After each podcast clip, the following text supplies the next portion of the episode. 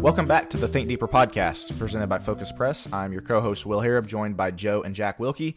Welcome into episode number. We were talking before. We were trying to count up the episode numbers. We're somewhere in the 80s. Somehow we have have lost track of the exact number.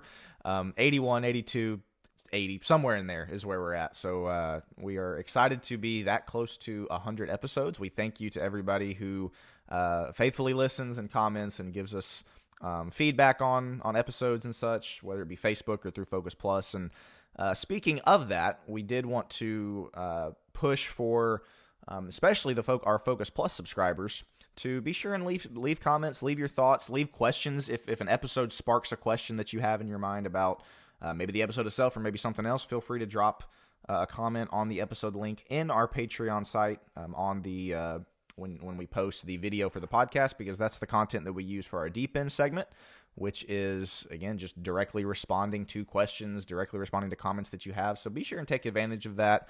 And then if you're not a focus plus subscriber obviously first of all we uh, feel free to, to, to sign up and join. There's a lot of perks and benefits that uh, you have there. And we'll i'm to actually turn it over to jack here in a second to advertise another big one that we've got dropping uh, here in the next couple days. But even if you're not a focus plus subscriber we read every Facebook comment. We we pull from from Facebook and from YouTube comments for episode content for uh, again just responding to questions. And so uh, feel free to leave your feedback there as well if you're if you're not a Focus Plus subscriber, and, and we'd uh, be happy to to respond to that. But um, Jack, I do want to hand it to you because we do have something exciting that's dropping.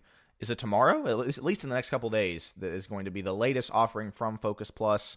Um, even if you're not a subscriber, don't skip past us. Don't skip past this part because it is super interesting. We're super excited about it. Jack, I'll hand it over to you for that. Yeah, I mean, we've been putting out all kinds of content every week since Focus Plus launched, but we also wanted it to be a, a stable that grew over time where we were giving more stuff. And the first one of those that we are adding on is the Book of Revelation class taught by uh, Joe and uh, well, taught by Joe and me. I'm trying to get my grammar right so I don't get corrected somewhere along the way. Joe and I, Joe and me. Uh, myself, yeah, Joe, right? and, Joe and myself. Taught by Joe and me. Uh, me and Joe, actually. Okay, there we go. English teachers, help me out here. Uh, I write for a living. I, you'd think I would be better at this, but that's what we pay the proofers for. Uh, the Book of Revelation class. Uh, we've been teaching it at Jackson Temple Church of Christ, where the three of us attend, and it's a fascinating study. We, I already kind of knew generally what I uh, thought about it, but I wanted to. We wanted to go more in depth, and so we've been taking turns. And it's it's every bit as crazy of a book as you think, but I also think that it's badly misunderstood, and not just by the crazy premillennial China is the great dragon out of the sea kind of thing, but a lot of the standard teaching you hear on it, uh, we believe kind of misses the point. We believe also it's a little more understandable than you think when you put it in its historical context, and so. Uh, that we're, we're pretty excited to roll that out. Uh, we really hope uh, a lot of people will want to join Focus Plus to get access to that and everything else we're doing. As somebody who has sat through the class, uh, obviously I have not been teaching. As somebody who sat through it, it is it has been fascinating. It, it's been really really good. There are some very heavy parts, parts where it's like, man, this is a lot to think about, but it's been so educational and so informative of like, oh, that, you know, I'd never heard that before. And so I would encourage any of our listeners, if you're curious about Revelation and don't really know where to start, here's a resource of where to start. Drop in here in the next couple days. Understudied is what we're calling it. So, um, Joe, anything to add to that before I get us into today's episode? Yeah, the understudied banner is not just Revelation. After Revelation, I'm doing a class that I taught at Nashville School of Preaching um, for Song of Solomon. We're going to have a few, and that's why we call it understudied. You never hear Song of Solomon classes. You never hear Revelation classes past maybe Revelation 2 and 3 with the seven churches and back, you know, the, the last chapters at the end in 21 and 22. Like, nobody really wants to delve into those things. So there's a lot of times Christians have never seen it. It's understudied. That's the whole point of this. We're going to have a few other books thrown in there as well that will minor will prophets in and such. time. Minor prophets that you yeah you just don't get. Um, and so yeah, that's that's the whole point of the understudy. We're starting with Revelation. I'm excited about it as well yeah, it's it's exciting to teach, though I'm I almost feel lost half the time. But uh, no, I think it's good, and and it's been uh, hopefully it's very fruitful. So if you are listening to this and you are not subscribed, that is yet another reason. I think there's literally like a dozen plus reasons to subscribe to Focus Plus. The free shipping, the um, you know the discounts you get, the free the the premium access you get to certain things. Uh, this is just another thing. If you need some Bible class content or you really want to know Revelation from our side of things yeah, go ahead and check that out and subscribe. That'll be dropping, I believe, tomorrow, 1st of August. Awesome. Awesome. Yep. Excited about that. But guys, let's go ahead and get into our episode for today. Um, bit of a different one. We've been talking about the last couple of weeks how we can trust our Bible or why we can know we can trust our Bible. We looked at um, how we can know that the Bible is inspired based on prophecies and scientific accuracy and all kinds of stuff. That was two weeks ago. Last week, we took a closer look at um, alleged contradictions, um, some of the questions that people have about, you know, uh, has man seen God or has man not seen God? And, you know, things that the skeptics will throw at us Christians about your Bible says this here and this another place. How do you answer it? And so we looked at a lot of those alleged contradictions last week and tried to do our best to answer a lot of those and, and really shore up our faith as Christians uh, for those two episodes. Well, with this episode, we wanted to do something um, along this in the same vein as as looking at our Bibles, but in a bit of a more lighthearted manner we were talking and, and we were like, you know, we, we've done some top five lists in the past, some top seven lists, I think, once or twice with this podcast. And so we were like, why don't we do a top five Bible books episode? Um, and so what we're going to do with this week's episode, again, it is going to be a little bit more lighthearted, but we are going to get into discussions about why we think that these are uh, why why these are on our list, why these are in our top five, and then to conclude the episode, because again, we're we're each going to approach. We each have a different top five of what is our favorite Bible book. So obviously, going to be some subjectivity there. All three of us kind of like to argue, so I'm sure we're going to treat it as objective, like these are objectively the best books. But um, at the end, we are going to get into a discussion that I think is going to be super interesting about what do we think are the top five most important books of the Bible, and and you know to get the qualifiers out of the way. We're not trying to to say that certain parts of the Bible are unimportant or anything like that, but I think it would be foolish to think that or we'd be foolish to say that there aren't more important books of the Bible. I mean, you you've got obviously salvation and things that you don't really read a ton uh, of salvation implications in numbers. There's a few, but you get you get my drift here. And so that's going to be a very interesting discussion there at the end about what are the top five most important Bible books. I'm sure we each have our list, and we have not revealed these to each other. These are we're going to be completely uh, surprised with with each one of these. But guys, let's start with the top five Bible books, and I'm going to go ahead and we didn't talk about this before. Uh, we're going to do five, four, three, two, one for our top five favorite. I'm going to go ahead and make the executive decision. Let when we switch to the most important, let's do one, two, three, four, five. That way we can make the case for why this is the most important compared to the next one. But for these favorites, for the top five favorites, we'll do five, four, three, two, one. Um, who wants to start? I've been talking for, for a couple minutes straight. Jack, you want to go first with your number five favorite Bible book? Okay, this is hard. You have to have a gospel. I mean, you just you have to have one. Picking between the four, oh man, I don't know. If you uh, have a gospel as your fifth, it doesn't even make the top three. Oh man. Well, I don't know. I mean, yeah, this is the hard part. Ranking. I mean, like, I don't know. Uh, and so I I put Mark. Uh, John is right there. Uh, but then it's like, well, but but Matthew, but Luke, and so I just put Mark because a I've been studying Mark. I, I preached through Mark over a couple year period. Uh, I'm I'm putting out a Bible class study guide through Focus Press on Mark, so I've been writing that for forever now, just bits and pieces slowly, but it's it's almost done. And so I guess in the moment I'm going to say Mark, uh, and I, I'll give the why. It is the shortest of all the Gospels, but because of that, it is Somebody said that it Jack, reads like a comic. Jack's book. not a big read. He doesn't like to he read. He just doesn't want to read. Big reader. Yeah, give, me, give, me the cliff notes. What did he do when he was here? Yeah, no. Uh, it, it reads like a comic book, and then it's this this incredible action and one after the next after the next, and just frame to frame to frame. If he healed this person, and he cast out this demon, and he taught this, and then he moved on and he argued with these people and all that, but it's woven together really well. Uh, it's it, it speaks to a Gentile audience in like wowing them with here is this very powerful person and why he should be important to you, why this matters to you. But there's also a lot of sourcing and rooting stuff in, in the Jewish uh, traditions and scriptures and things they would understand. And uh, the middle of the book, where he kind of transitions from here's who Jesus is and why you need to believe into in him to and here's what it means. You're going to go to the cross. He's going to the cross. You've got to take up your cross.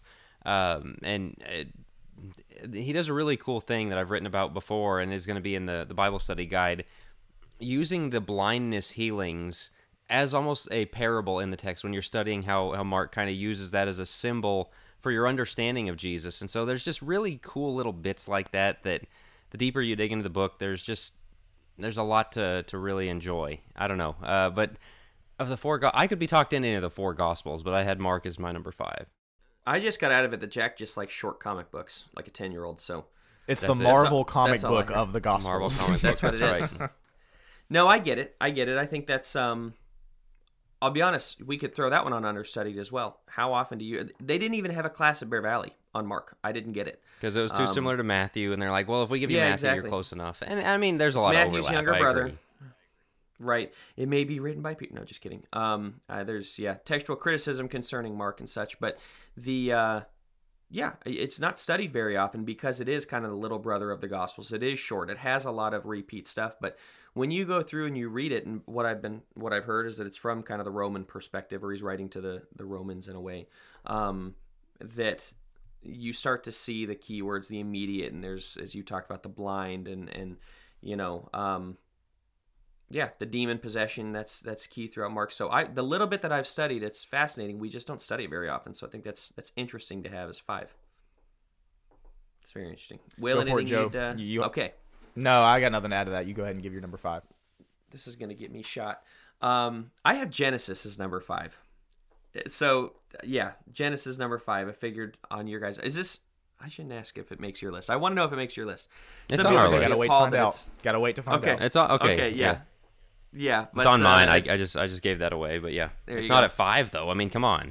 That's what I figured that yeah that you would uh, hate me for is the fact that it is at five and um, you know me I did like what feels like dozens of sermons on uh, just the first three chapters of Genesis and kind of the way that everything breaks up from the fall but pre-fall and marriage and I mean all of life is really set up there and the masculine mandate of like hey go out and, and basically take dominion and be fruitful and multiply and everything else. And so if you took the first three chapters of Genesis alone and that was the only that was all the book was it would still make my list because of how theologically jam packed that is in three chapters. And so you take those and then you move on and you're starting to see the way mankind kind of unfolds right? You see cain and you see things get worse and worse up until the flood. And then after the flood what's the first thing that happens we see him getting drunk and, and they're kind of like starting the process all over where he's him is seeing his father's nakedness. Like here we go again. We just got off the ark where the whole earth was wiped out for the sin and we can't even stay uh, crud it's like two days right? And we're back at it again. So I, I think that's fascinating. You get to babel it explains so much about human history while at the same time explaining so much about god explaining the abraham covenant. Like uh, yeah it's for most yeah i was going to say i'm going to give away in the fact that yes the, on the most important list of course this makes that one but for favorite i just genuinely think it's a fascinating book. The joseph story arc is fascinating. You got some judah and tamar weird stuff in there. It's like what in the world? Um, so from a literary perspective i mean it's kind of the ultimate book historical and spiritual and it's calling ahead to so many things in the new testament. Uh, yeah it's genesis is amazing I'll be very interested to see how much our lists align as we get closer to number one, uh, because I have a different top five or a different number five, I guess I should say. Um, I've got Proverbs as my number five book, and as as I was compiling my list of my top five favorites, it was very hard. We, we've joked before; these guys are, are very Old Testament biased. They love their Old Testament books, um, and I tend to just enjoy studying and preaching from the New Testament more.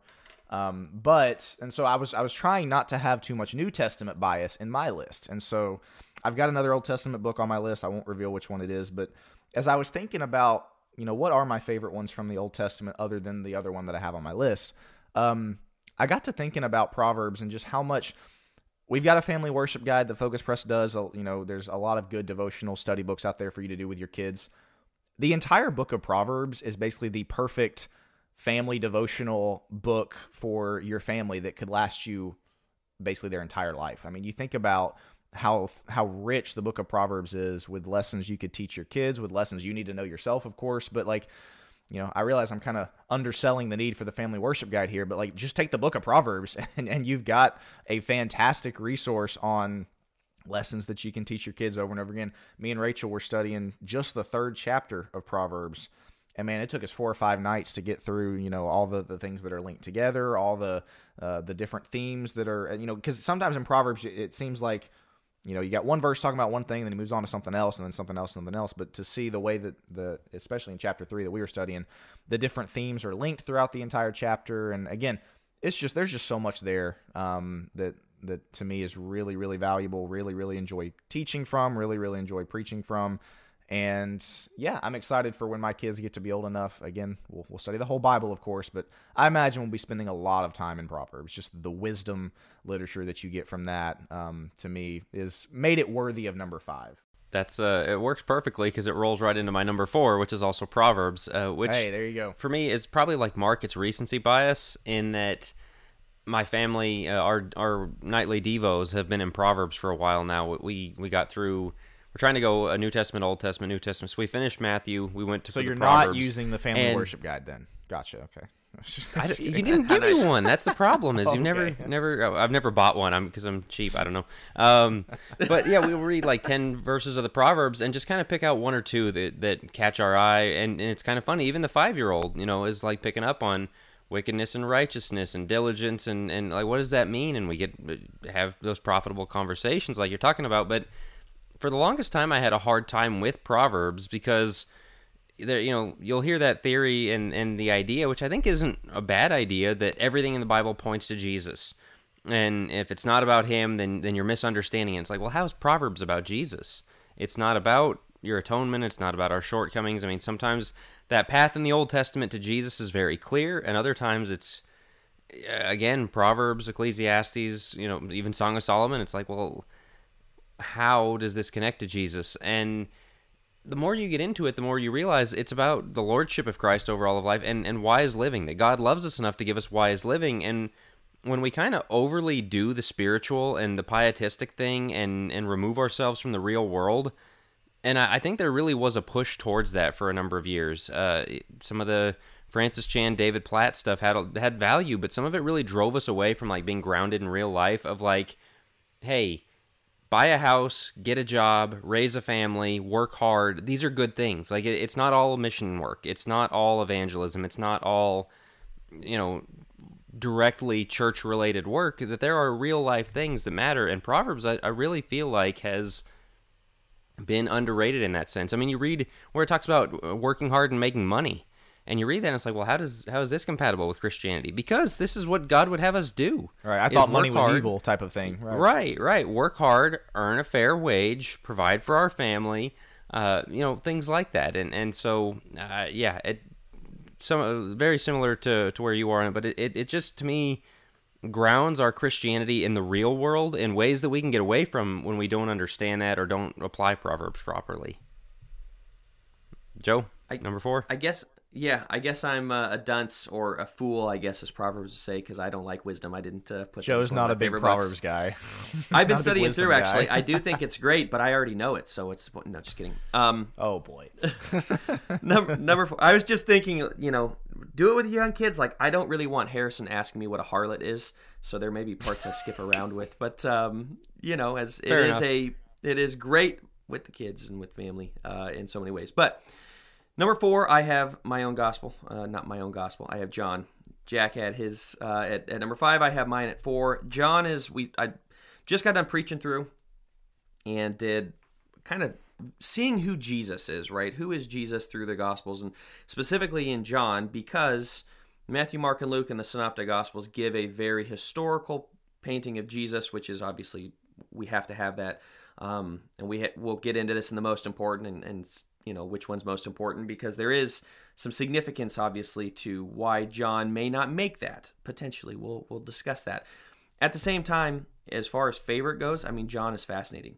When you look at the way that he p- paints who Jesus is going throughout the book he gives you the 3D picture. It's not just hey this happened and this is who Jesus is. It's like Jesus is the the creator and he's the light of the world and he's the word of God and he's the tabernacle and he's the Jacob's ladder and he's the lamb of God and he's the you know all of that. And he he walks through and so you see the way that John opens up and it's just such a fascinating study. Um, and yeah, the way he portrays Jesus and the way that there's such a structure like it's not my time yet, it's not my time yet, it's not my time. Here's my time. I also like the fact that though he doesn't give the Lord's Supper, we also know that chapters 13 through 17 are part of the Lord's Supper. It's kind of that like peel the curtain back. What actually happened there?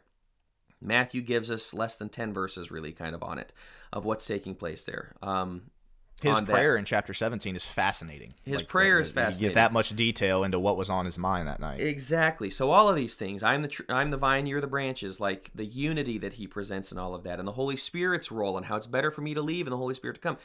So you look at the way that he sets them up for their future. I feel like it really sets I'm trying to think of how to say it. Like it really sets the apostles up for how they went and did what they did. And the other ones, yeah, you're walking with Jesus and you see, but this was like let me teach you these things. It's not just him teaching the crowds, but specifically in 13 through 17, guys, you have the most important role in the world. You're going to have to take the gospel to all nations. And it shows how they're about to do it. And then he pulls Peter back in after that in chapter 21. And after his, it's just, it's such a good book. And once again, maybe recency bias because I've been studying for, or I was recently for sermons. But yeah, John is tough to beat. Uh, for that's that's my gospel that I would throw in there. I read an entire book. Uh, I think it was Peter Leithart's Deep Exegesis, which is a great book about Bible study. And I mean, this was an entire, probably 250 page book or something like that about the symbolism. And he kind of branched out from here, but it was all based in the symbolism of Jesus healing the blind man in John 9. Like there were that many layers to the one miracle. I mean, like you can spend a year in every chapter of of John and still be taking stuff out of it of of just the hints and the references and the cross connections that, that he puts in. I mean, it is a masterpiece literarily. Yep. Yep. Agreed. Um, I'll go ahead and give my number four. Um, I've got Ephesians at number four for me. Um, it's a good one. Again, starting in the end of the New Testament here, I had Proverbs five, Ephesians four. I got to thinking about all the the short Pauline, the shorter Pauline epistles. So you know, Colossians, Philippians, Ephesians, uh, Galatians, I would throw in First, Second Timothy, Titus, and Philemon. To me, Ephesians is the best of, of that group. Obviously, he's got the bigger ones, uh, Romans and First, Second Corinthians and such. But for the shorter ones, I find myself migrating towards Ephesians more. Um, just the just in the first 14 verses of Ephesians, you get just how incredibly blessed we as Christians are and it sets the stage for the rest of the book. You know, obviously you've got Galatians where he's kind of calling them out, not kind of, he is calling them out in the first six verses. Oh, foolish Galatians, uh, in chapter three. Um, you know, Philippians obviously uh, about joy and rejoicing, and and there's a lot of good stuff in Philippians as well. Obviously the pastoral ones, First, Second Timothy, Titus. I I like Ephesians the best. Um, you you get just how in chapter two desperately hopeless we as humans are without God, but then also the the but God verse where he says, you know, this is where you were, but God, but because of God, this is how you are. And then he gets into the Jew Gentile dynamic. And then chapter four, chapters four through six, really he delves into the practical more about here's how you here's how you put on the new man. Here's what wives the relationship between wives and husbands are supposed to look like. Here's how you are to walk. Here's uh, here's how uh, children and parents, uh, bond servants and masters. There's just so much there that to me it's a it's a pleasure to read because you're reminded of just how graciously blessed we are um, and just basically, really, again, it's like a two sided coin of how much we don't deserve it, but then how much God blesses us anyway. And that's just so refreshing and so enjoyable and pleasant to read. But then also, it, it's it's kind of a call to duty, so to speak. Like because you're this blessed, this is how you're supposed to live, and, and these are the standards that God is going to hold you to to put on the new man, to put off the old, to to live in this way, to have your marriages look like this, to to have your parenting look like this, to to walk in this way, to walk away from these things and so, I, I, again, to me, it's just got a little bit of everything of the theological richness, but also the practical. Here's how you're supposed to live, and you know, you we as Christians are expected to live a certain way, and uh, obviously closes out with the armor of God and some fascinating stuff there. Um, yeah, I'm I'm a I like Ephesians a lot. In, in case you couldn't tell, the other ones are great as far as the shorter ones, but I've got Ephesians four. I think it's yeah. It was hard to. I didn't put it on my list, but it was very hard to leave off because as for six chapters, it might pack uh, like a pound, the term pound for pound, pound for you know, pound, right? Yeah, better punch than almost any Bible book of how much he covers, how practical, how deep, how theologically rich, all that. Very stuff. easy to exegete as well. Right, right. Yeah, three chapters. This is not the last time we'll be seeing Ephesians. I'll just say that. Okay. Joe is spoiling everything, man. I am. I am. We still got three though. All right. So, all right, number three. Who's Jackson? Back to you. Yeah, back to me. Uh, okay, I've got the Psalms, and three feels disrespectfully low, but I, I don't know. You've got Psalms and Proverbs in your top four. Yeah, I mean, of course. Uh, I, I do want to give a plug. We uh, are he right in the middle course. of a two episode uh, arc on Who Let the Dogma Out. We did one on Psalms last week. Proverbs is coming this week. and uh, about like how useful they are, but how how much things would change if we used them more. The Psalms, like literally, is a songbook, they were Israel's songbook. They were the church's songbook. I mean, Psalms, hymns, and spiritual songs. There's reason to believe that what Paul meant by that was the book of Psalms because of the way the the Septuagint labeled them, the Psalms, the hymns, and spiritual songs within the Psalms, and so. Uh, that's what they sang and when you go through it it takes you through everything in life it takes you through all of the ups and downs it takes you through anger and depression and sadness and hopelessness and happiness and joy and and just thankfulness towards God and, and the goodness of God and recounting what God has done for his people and the promises, but also there's the messianic stuff in there of how much points Jesus, Psalm 2, Psalm 110. I mean, you look at how often the Psalms are quoted in the New Testament, it's just chock full. It, it trains you to think in the and that's kind of where you pair it with Proverbs is these both train you to think in the real world from God's perspective. You know, the Proverbs is kind of what comes out through through your fingertips, your the work that you do, the the practical way you live your life, the people you're around and things like that. The Psalms are in your heart and your head. What's going on in there? And it teaches you how to work through any emotion. You don't have to be happy all the time. Eh, every single day when you wake up, there's a psalm for how you're feeling, what you're going through, what you need. Uh, that that just trains you how to think as a Christian, as as God would, as as God's people always have. And you know, you're you're singing songs and and thinking through songs that have been sung to God for three thousand years. I mean, there's something really neat about that. And so, yeah, I I could not leave the Psalms off. Um, it, like I said, it feels on that yeah, exactly. I mean, I love all of our modern hymns, but the really listen to the Dogma episode. We get into this deeper, but it's kind of we sing as uh, as we currently understand God, and that's why some of the like really touchy feely churches sing the songs that what people have called like the Jesus is a boyfriend or Jesus is my boyfriend songs, where they're essentially love songs, but they they're about Jesus and they're really touchy. They're they're just they're a little weird. Strange. Yeah. But you get to some of the Psalms and it is dripping, you know, in, in affection and praise for God. And then the next one is, hey, God, these bad guys that are out there shatter their teeth. And you're like, whoa, whoa. We just. The, the the shift was really rapid there, but that's because I didn't sing that on everything. Sunday morning. Yeah, yeah. But you need all of these. You need the lamentations. You need the imprecatory. You need all of this stuff to understand how to rightly order your brain and your heart before God. And so, uh, yeah, I mean, the Psalms are, are so useful and not just a chicken soup for the soul. Okay, I'll read something to feel better. It has that effect, but it also has a way of training you to see the world the way God sees it. Jack's got me feeling really bad that I don't have Psalms in my top five. You should feel terrible that you don't have. you should. I feel bad that I don't have it number one. We all failed. We all just oh, came man. short. Unless Jack's Joe has got, number one. Jack's got Ecclesiastes and Song of Solomon as uh, as number two or yeah, two right. Wisdom literature. Yeah, apparently uh, all the way, all the way down. Yeah, Job was the honorable mention. Yeah. Yeah, there you go. Um, Psalms is number three. Psalms is three for me as well, uh, and I'm with Jack. I think that's that seems too far up the list, but at the same time, you from the very first, there's not a lot I'm going to add. I'm just going to say, Psalm number one is one of the greatest things written in the Bible.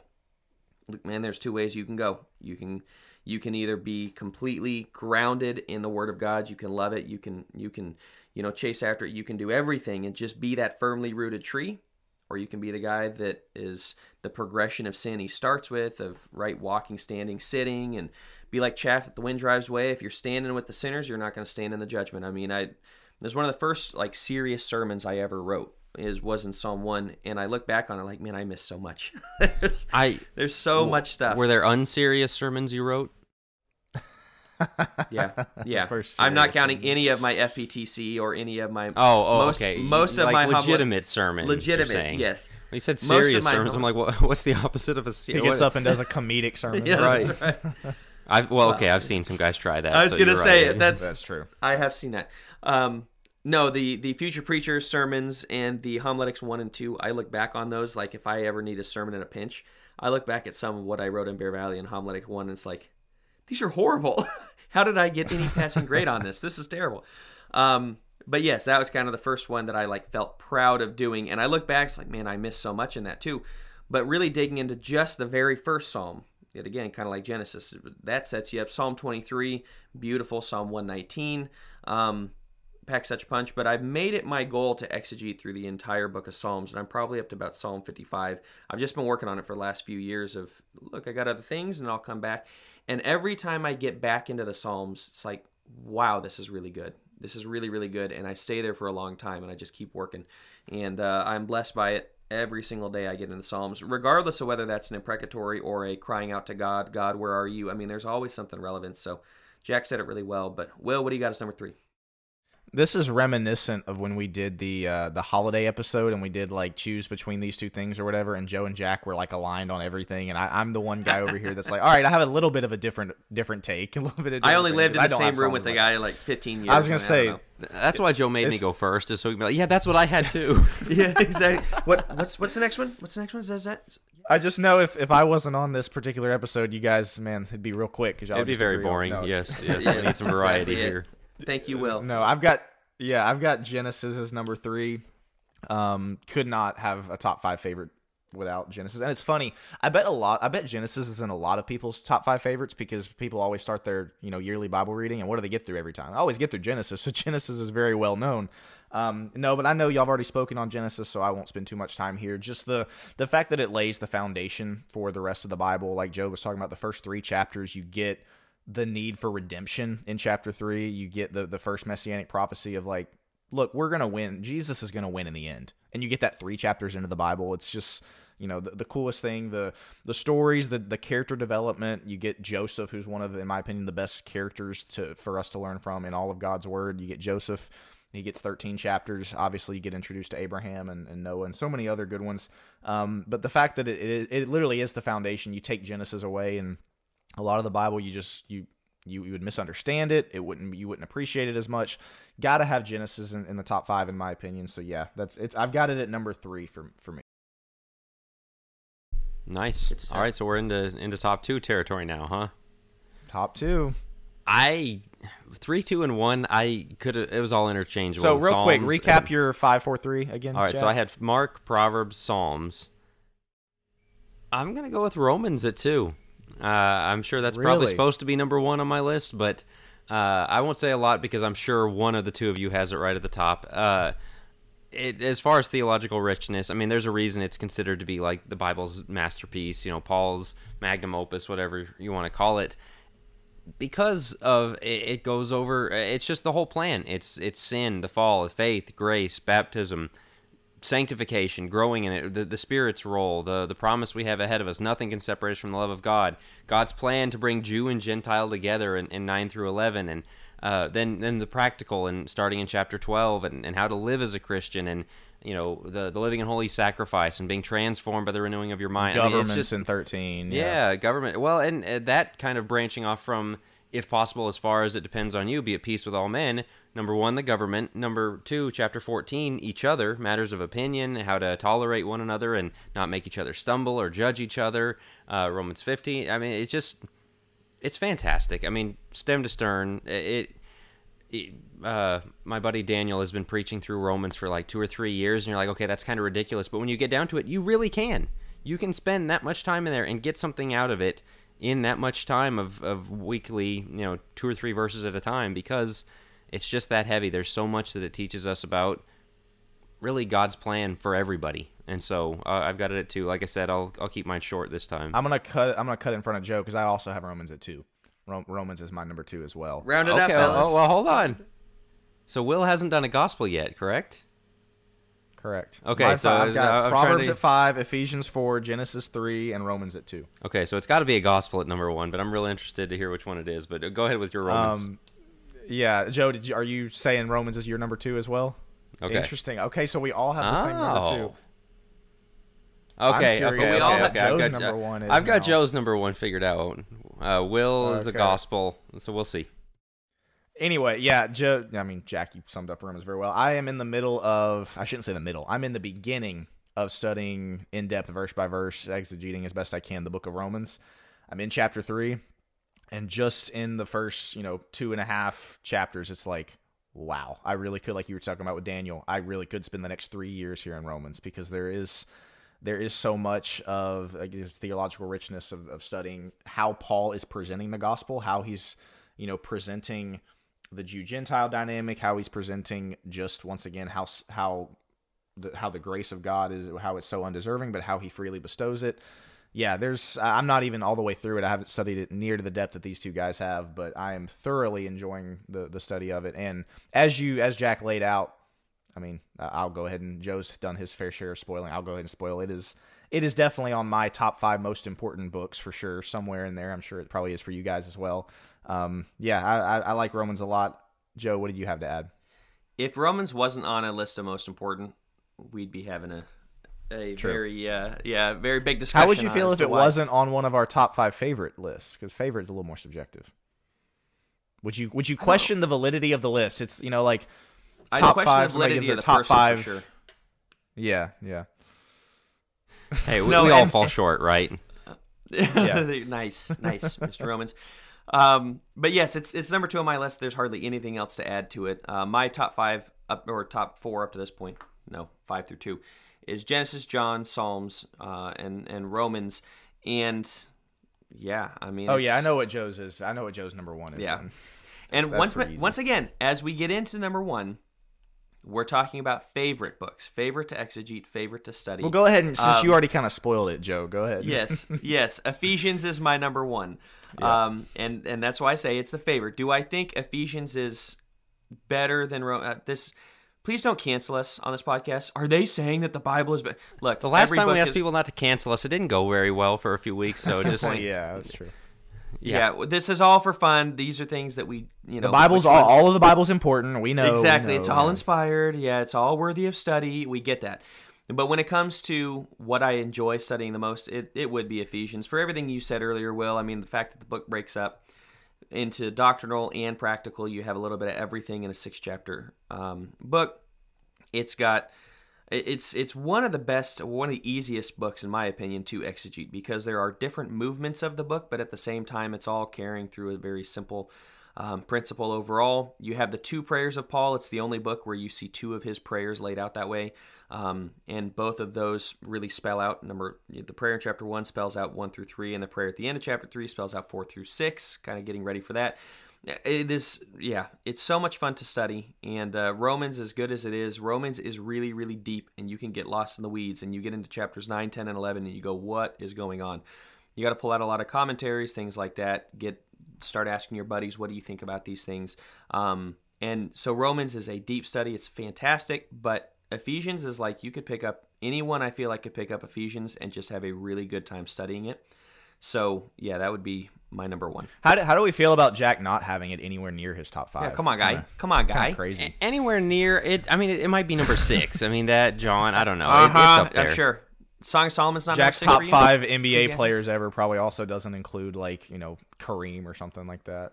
You know that one's well, that, that would be a five. fun one. Yeah, no. Number one, Nikola I mean, Jokic. Get... Number two, Jamal oh, Murray. number three. I gotta say, I did expect Joe to to pull out like Habakkuk or something in his top five. Like, ah, I really love Habakkuk. You know, I genuinely thought about putting Malachi. I love I love the book of Malachi, and when I studied Jonah, Jonah is a fascinating book too. But Jonah I didn't want to be that guy.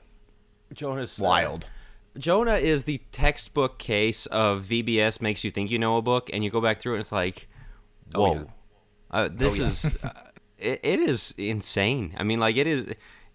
I can't even get into it on this this podcast, but like no, the the layers to it, the the everything that's going on there, it is gigantic. It, it, four chapters. I mean, so much as as a kid, you come out thinking Jonah, you know, everything ended up good. No, it didn't. Like it ended up in a horrible place. He's not right. doing well, you know. And and this the whole book is a condemnation on Israel, and it's I mean like the way Jesus references it, I, yeah, no, don't get me started on Jonah. We might have we to do an episode honorable on mention Jonah for Jonah. Yeah. Or, or well, like, we're gonna do understudy. VBS I want to throw that in understudy. Yeah, we'll put it on yeah, understudied on, on Focus Plus. But VBS myths, we might have just come up with an, an episode or something. I like that. Uh, there you go. So right. I'm gonna go ahead and give my number one. I also, Joe, do you have any idea what Jack says? I'm trying to peg his. So he's I, got two Old Testament. I gave it books. away. I, I, I said earlier if you were paying attention. I missed it. They I weren't paying attention when I talk. That's what. That's usual. Yeah, I'll, I'll, go ahead. So Jack Jack nailed it. I've got Matthew as my number one. I love the book of Matthew. Um, Sermon on the Mount. Gotta, gotta, gotta have a gospel. Yeah, the Sermon on the Mount is just to me what what takes over the top. You've got the parables. Um, you've got so much of teachable thing or so many teachable things from Matthew that as you know, as much as Jack talked up Mark, you know, you just it kind of skips over a lot as well. And so I love the the depth to, to Matthew. I love the Great Commission at the end of Matthew 28. There's just so many reasons why I could preach from Matthew for for two years. I think when I started at Jackson Temple, I actually did preach from just the Sermon on the Mount for the first six months or something like that. Like I tried to go all the way through it. Um, but it is my favorite gospel. You just got again so many things that John you can make a case for, but uh, the parables in Matthew, again, the Sermon on the Mount, just the way you, you get to follow Jesus and you get to follow his apostles through. It's to me, it's the perfect mix of Matthew telling us, okay, here's what happened. You know, here here's a historical account of what happened to Jesus, but also you know kind of intermixing the spiritual lessons as well again with the parables. And it's it's not just you're not just reading history you're reading the lessons of jesus. And i think he does that brilliantly. So matthew is my number one. Jack pegged it correctly. It was a gospel um, yeah, I, I was not paying attention, Jack, to if you did give it away earlier. That's fine, man. You guys are making me rethink the Mark pick because I, I really do like Mark, but Matthew is so good. John is so good. We haven't even talked about Luke. Luke is fantastic. fantastic. I mean, Jack's like, number one is Luke. Yeah. Yeah, I, I should. yeah, but I mean, thematically, and when you combine it with Acts, I mean, like, oh, it, it, uh, the Bible is fun, people. I mean, like, sometimes Bible reading kind of feels like a drag, or oh, you know, I've got to get through this, and and some people just view it as very, I don't know, dusty, very dry, or whatever. No, man, like, and this is something that we've got to do a better job of teaching people like how to read deeply and how to study and, and get into stuff because it's exciting. It's the best literature ever written, ever written because God wrote it, and, and, and so it's not just, uh, it's not just uh, simple textbook kind of stuff. It's very well crafted, all of it. So yeah, no, Matthew, you make a good case. I might, I don't know. I'm going to keep my list, but hold on a second. Uh, I want to guess one. your. I want to guess your number one, and Will, I'm going to okay. have you guess. I'm guessing Hebrews. Did he? Say no, that's a good guess. Will. He didn't have Genesis in his top five, did he? Yeah, no, I said we all had Genesis, so it's Genesis. Oh, you did have Genesis. Yeah, oh, yes. Okay, there you go. Okay. Yeah, so wow. Uh, number one. You guys have both said it. I want to add a couple of things. Number one, I feel like Abraham is the most underrated person in the Bible by Christians. If you ask people who's your favorite Bible character, David, Daniel, Joseph. I mean, Joshua, Jesus excluded. Yeah, yeah Joshua. Yeah, I mean Joseph. Even in the book of Genesis, Abraham's not people's favorite. And and you read the arc of the story, like Abraham, I feel like is the second most important person to ever live behind Jesus because you know they come off the ark and it's like cool, Hot. we reset, we we're back to the good guys. There, there's only good people on earth and immediately it falls apart. Hang on, In fact, hang on, when hang, I hang on, hang on. Go ahead. Without Noah, Abraham would not have existed. I mean, that's true, but but without so Adam, right. we wouldn't in, in be the, here. So yeah, okay. I mean, like you, you, can do those things. that's true. That's true. Anyway, sorry. With those of you've got uh, again, it's devolving. And when uh, I I actually taught a class on a Wednesday night here uh, a few months back, I, sometime last year, and uh, the whole class was about mainly the genealogy of Noah and and how much went wrong from the genealogy of Noah and, and Ham and Canaan and all that. And like immediately the world is devolving again and Tower of Babel and it's it's awful and God has to split everybody up and you think they didn't learn the lesson. I mean like they're trying to outsmart God again. Like it we just had to destroy the whole world and now it's it's lost again. And then there's a guy. There's one guy and everything hinges on him and you know we sing that goofy song Father Abraham had many sons and as a kid I'm like what are why are we singing this? But now it's like we that's my great great great grand grandfather. You know, like even though there's no blood there, you look at the New Testament when it points back to Abraham is like we're all in him, and so he's so pivotal to the entire history of humankind. Is like that's where it shifted to where here the plan kicks into gear through this guy. But then uh, again, the literary stuff. You brought up Joseph and Judah and Tamar and the way that's interwoven together. It's also hilarious. I think I've sent you guys the memes I made up of the Joseph and Jacob stories funniest part of the entire Bible. It is so funny, man. Like it, it I don't know. Uh, I love that book so much. I love Genesis. It's it's too good. And so So it's safe to say and on those uh, like Facebook things you see where which table will you be sitting at in heaven? You'll be sitting at Abraham's table discussing with him. Probably Abraham's so. Bosom, yeah. Huh? yeah. Oh, there you go. Oh. Ah, very nice. nice reference. Okay, so recap top fives real quick, Jack. Go go for it. All right, so mine was Mark, which I'm regretting, but whatever. Proverbs, Psalms, Bad Romans, pick. Genesis. Uh, Joe, you had that that's a bust pick, you know, and like in the draft pick, like man, at number five, it better be real good. And you chose Mark. I don't know. Eh, um, Genesis, yeah, that's an Anthony Bennett pick. No, great. Sorry. Mark's great. Mark's Poor great. Mark. Poor Mark. what you got, Joe? Ryan Leaf. Um, number five, Genesis. Number four, John. Number three, Psalms. Number two, Romans. Number one, Ephesians. Nice. I had Proverbs at five, Ephesians four, Genesis three, Romans two, and Matthew one. So, not right, not so really any curveballs in there. No, but we we did Other than disagree. Mark. I mean, like we had overlap a lot, but it was not. I, I thought we were all going to go and be like Romans, Genesis, Psalms. You know, like pick a right. uh, yeah. I mean, right. it was there was similarities, but so this is going to be the interesting part. I think is it, we each ranked the most important, um, and obviously we're going to feel a little bit feel more like this is a little bit more objective than than subjective, like the favorites were. So I don't know how we want to do this. I think we need to all give our one and explain why, and then work our way down the list. Um, I guess I'll go first. I got Romans at one. I got Genesis at one. Really? Yeah, I got Genesis. J- Jack, do you have? I didn't rank these. Uh, I, I'll put Romans at one as well. Okay. You got everything. You got everything in Romans. You you've got. I mean, if you give somebody Romans to read, they've they've got the entire plan for redemption. They've got all of it there. They don't have it with Genesis. That's true. They've got the foundation for it with Genesis, but yeah, I feel like every your need for like who is God. Yeah, I guess you get that in Romans too, but like who is God and where did we come from? And every existential question known to man is basically grounded in Genesis. But you're right. I guess the way that I looked at it was like, okay, if, if I could give somebody only one book to read, Romans. Sure. Okay, for the second one. If yeah, I could only yeah, give them Romans and that. something else. Yeah. I have Romans at so, two. So I went Romans. I have Romans at two for that reason. Okay. Like I, you will, I think if you had Genesis and Romans, you literally could that's almost uh, that's, I'm not saying all you need. Yes, we need all 66, but you know what I mean. Like you'd have an understanding of where we came from, God. So, well, just to illustrate this, so people don't think we're saying, "Oh, we don't need some of the books of the Bible." It's it's one of, of those party do. games of if you're on a deserted island and you're only allowed two Bible books, or you know, for the rest of your life, or if you could only right. drop two into the jungle in Africa where they're going to be able to read it. Uh, yeah, these these are the this that's the kind of game we're playing. We're not saying, man, Obadiah doesn't matter, but on the other hand, are you going to drop Obadiah into the jungle and hope they read that? No. And so, uh, yeah. You got some I, I'll go and get my in two. Obadiah that are like, what is going to happen? Sorry. I've got I've so I okay, I when I originally made the list, I had Genesis number 2 as well. And then I was like would I give two books before giving a single gospel that describes Jesus? And so I, I flipped it. Genesis is my number 3. and I've got I've actually got John as number 2, which might sound crazy considering Matthew is my favorite but I think John, the spiritual, um, the, the, spiritual way the book is written, and really showing you the depth of all the I am statements of Jesus, and and um, just really paints him in, in a different light, in my opinion. Not my favorite to read and preach from, but Romans and John to me are the two that I would give to to use the analogy. Somebody on a desert island, those are the two. You, you get you get the plan for salvation, all of it, and you get Jesus. So I did have Genesis two, and then flipped it to three. I have Genesis at two, but you're right. I probably should flip it to three. Oh well. Well, so I'll get into my number three because number three I have is Matthew, and this is where we flipped. So you put John and I put Matthew That's in, and we were talking yeah. off. We were talking off air about this like right before. Oh boy, Jack is sharing a uh, a meme.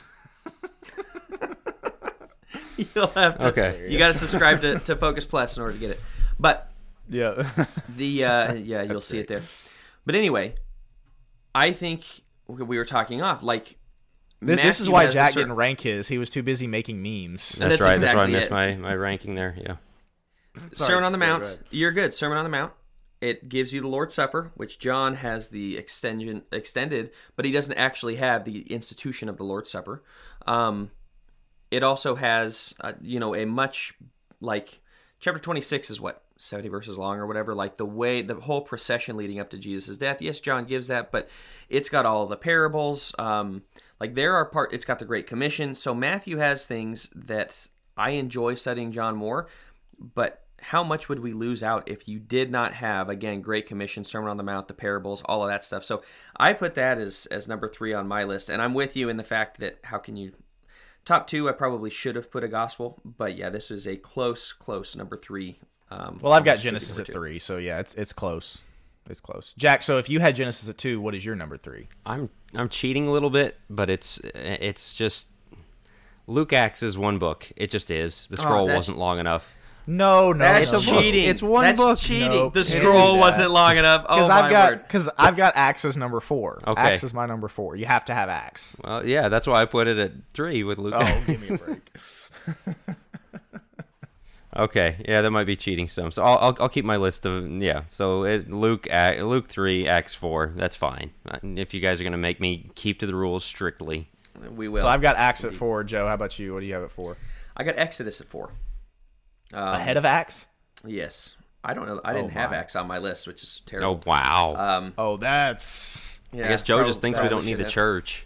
Apparently, hey, top five greatest quarterbacks ever doesn't even include Tom Brady anywhere on it. Like, okay, it doesn't. it doesn't.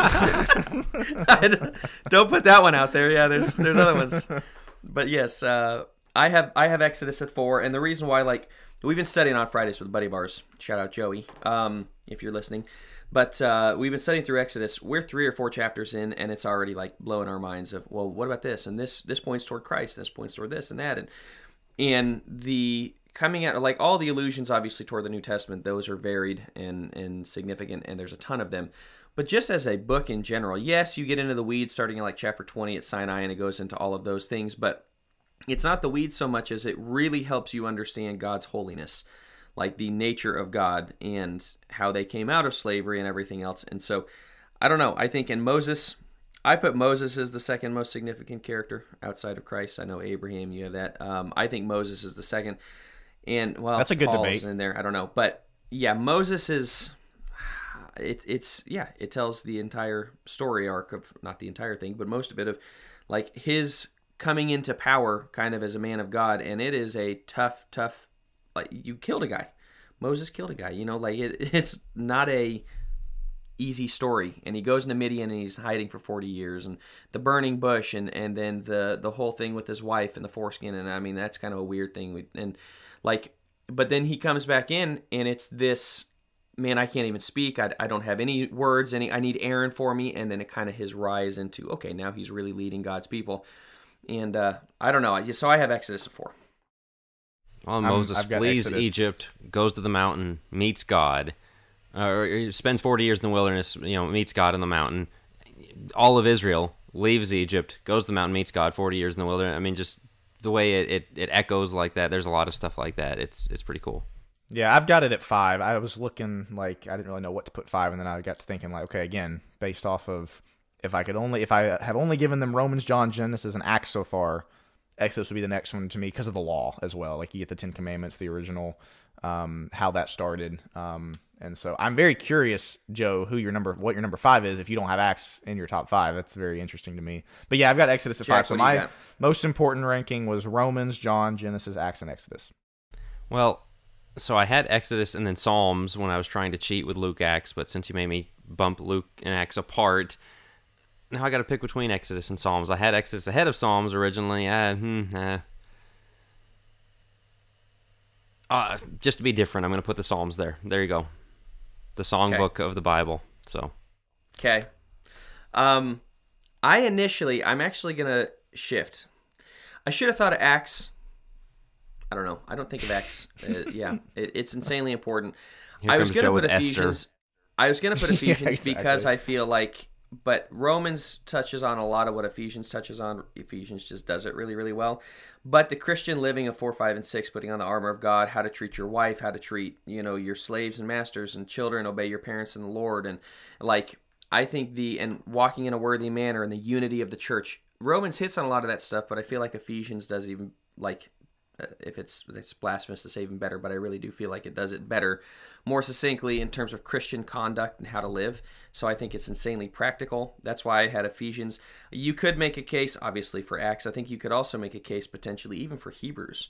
Um, that if you know the old Hebrews law, like, has not been discussed we, much this episode. No, I think you could make the, the case though that that's on there. Like, how did we go from Genesis, Exodus, the law being given to where we are today? And Hebrews really shows the importance of Christ. Um, not not against the old law, but like through the old law. So I think you could throw that on there and be okay with it. But yeah, I had Ephesians as my number five. All right. This was fun, been, fellas. Been interesting. Yeah, it's interesting. Yeah. Most of it, there wasn't any like crazy, crazy takes. Um, we are gonna have to do one on Jonah or something. I like that VBS myth. I mean, the whole idea of VBS is a myth. So, uh, sorry, just, sorry. Oh, let's not get on that hot take.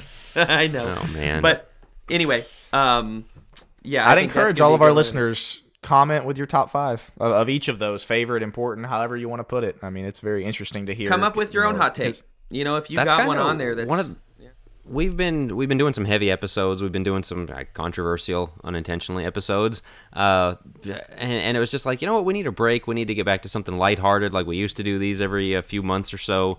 And so let's let's do a list like this. But we also we haven't engaged much with the deep thinkers lately. We've been busy. You guys have been busy. It's summer. There's camps. There's vacation Bible schools. There's vacations.